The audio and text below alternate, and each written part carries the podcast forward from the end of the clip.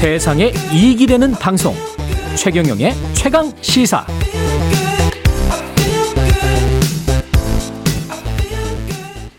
네, 무쇠팔 최동원. 어제 9월 14일이 우리 곁에 전설로 남은 고 최동원 롯데자이언츠 최동원 선수의 10주기였는데요. 10주기 맞아서 최동원 선수의 이야기를 다룬 영화가 곧 극장에서 문을 연다고 합니다. 1984 최동원 이게 제목인데요. 영화를 만든 조은선 조은성 감독님 직접 나와 계십니다. 안녕하세요. 예, 안녕하세요. 조은성 감독입니다. 예. 1984 최동원인데 1984 1984년에 롯데 자이언츠가 우승을 했습니다. 한국 시리즈. 네, 그렇죠. 예. 극적으로 우승을 극적으로. 했죠. 네. 이게 얼마나 만화 같은 일이었는지는 그 야구 팬 여러분은 잘 기억을 하실 거예요. 이거 레전드입니다, 사실. 예.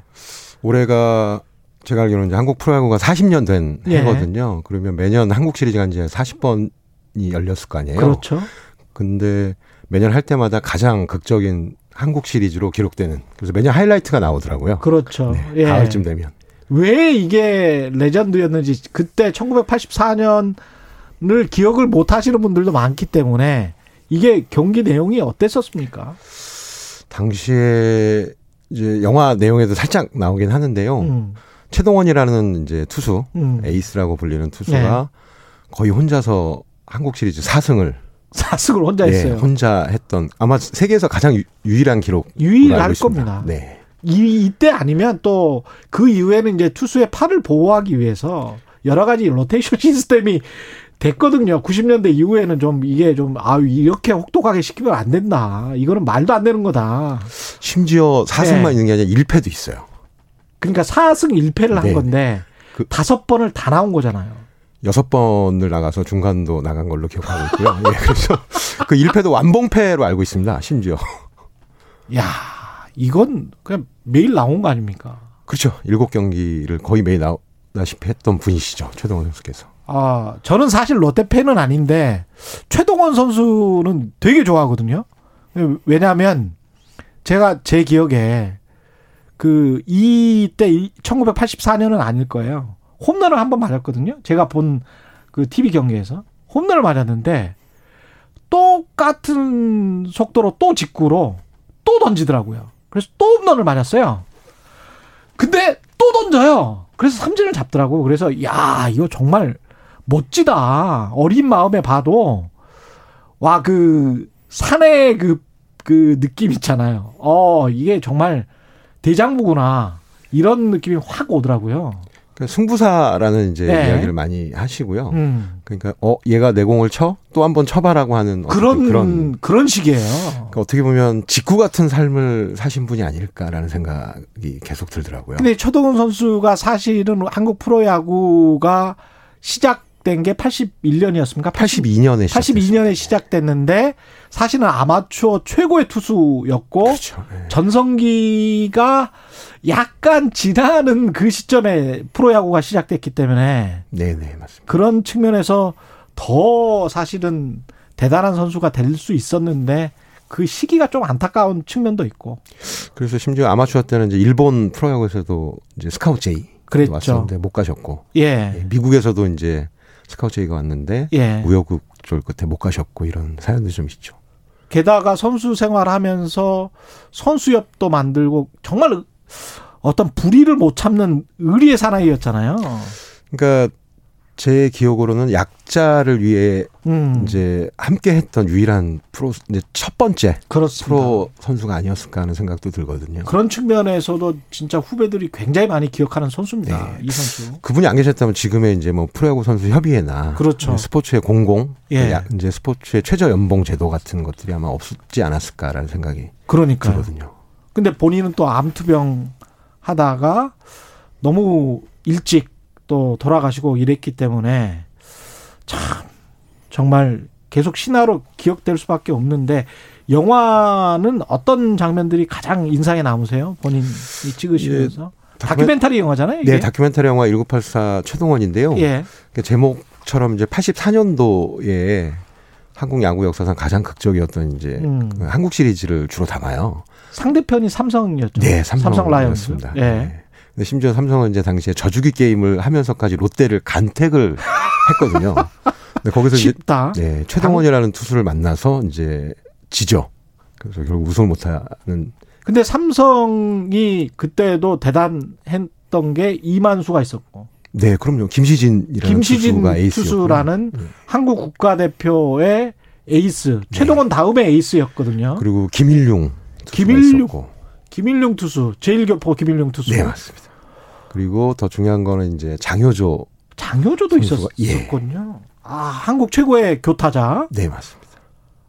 엄청났네 삼성 라이온즈 그때. 그때 삼성은 심지어 이제 2군 라인업으로 해도 예, 웬만한 팀을 이긴다라는 이제 이야기가 있을 정도로 당대 최고였죠. 장효조 이만수가 있었구나 생각해 보니까 그죠?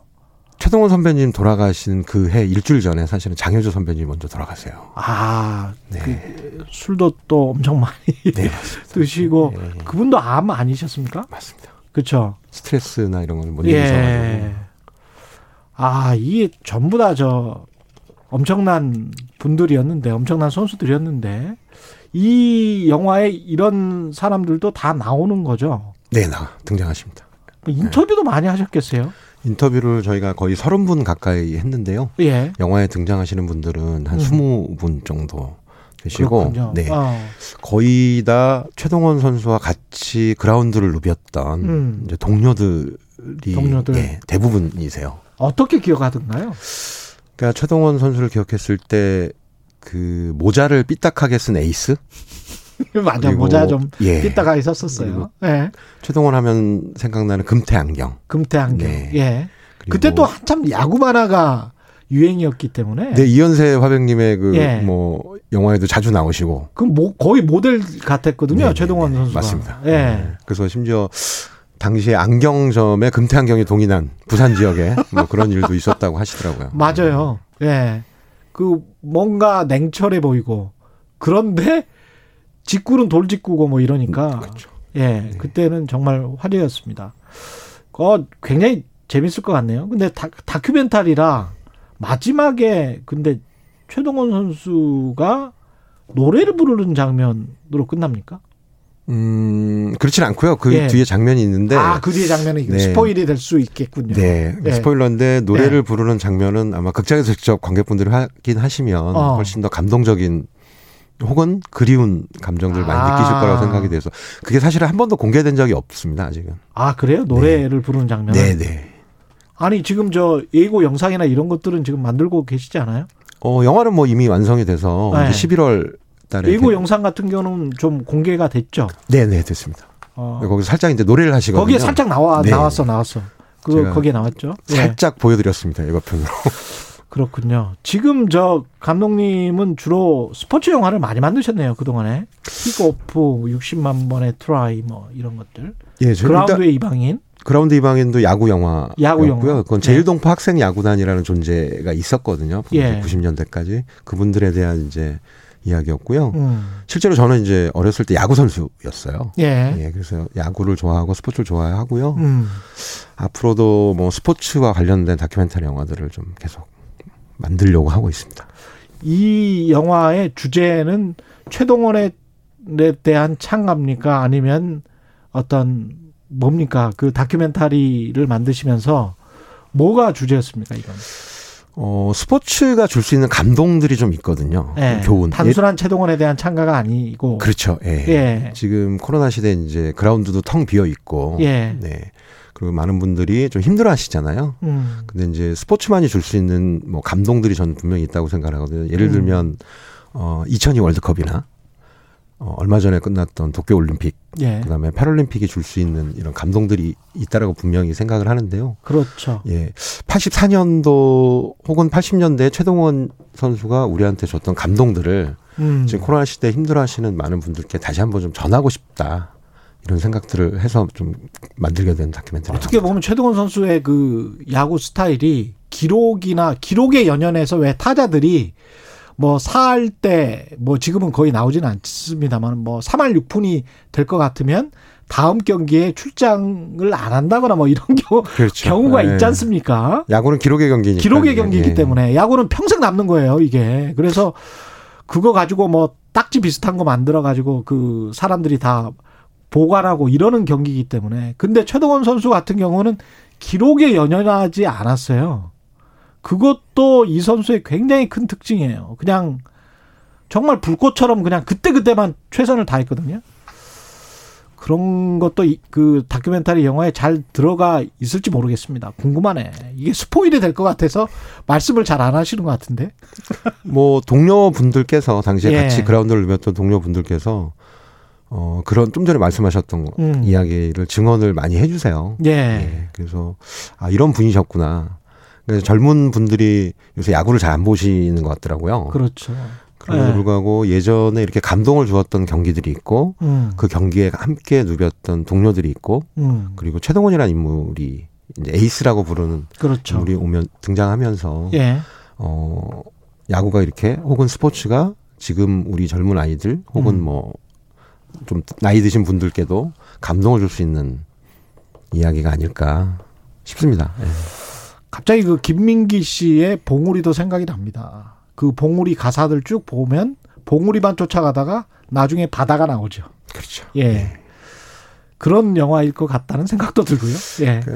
저희 다큐멘터리 영화는 뭐 최동원 선수가 어떤 활약을 했고 그러니까 일대기적 구성은 아니고요. 음. 그 84년도 한국 시리즈가 열렸던 그해 가을 딱 열흘 동안의 이야기만 음. 다루고 있거든요.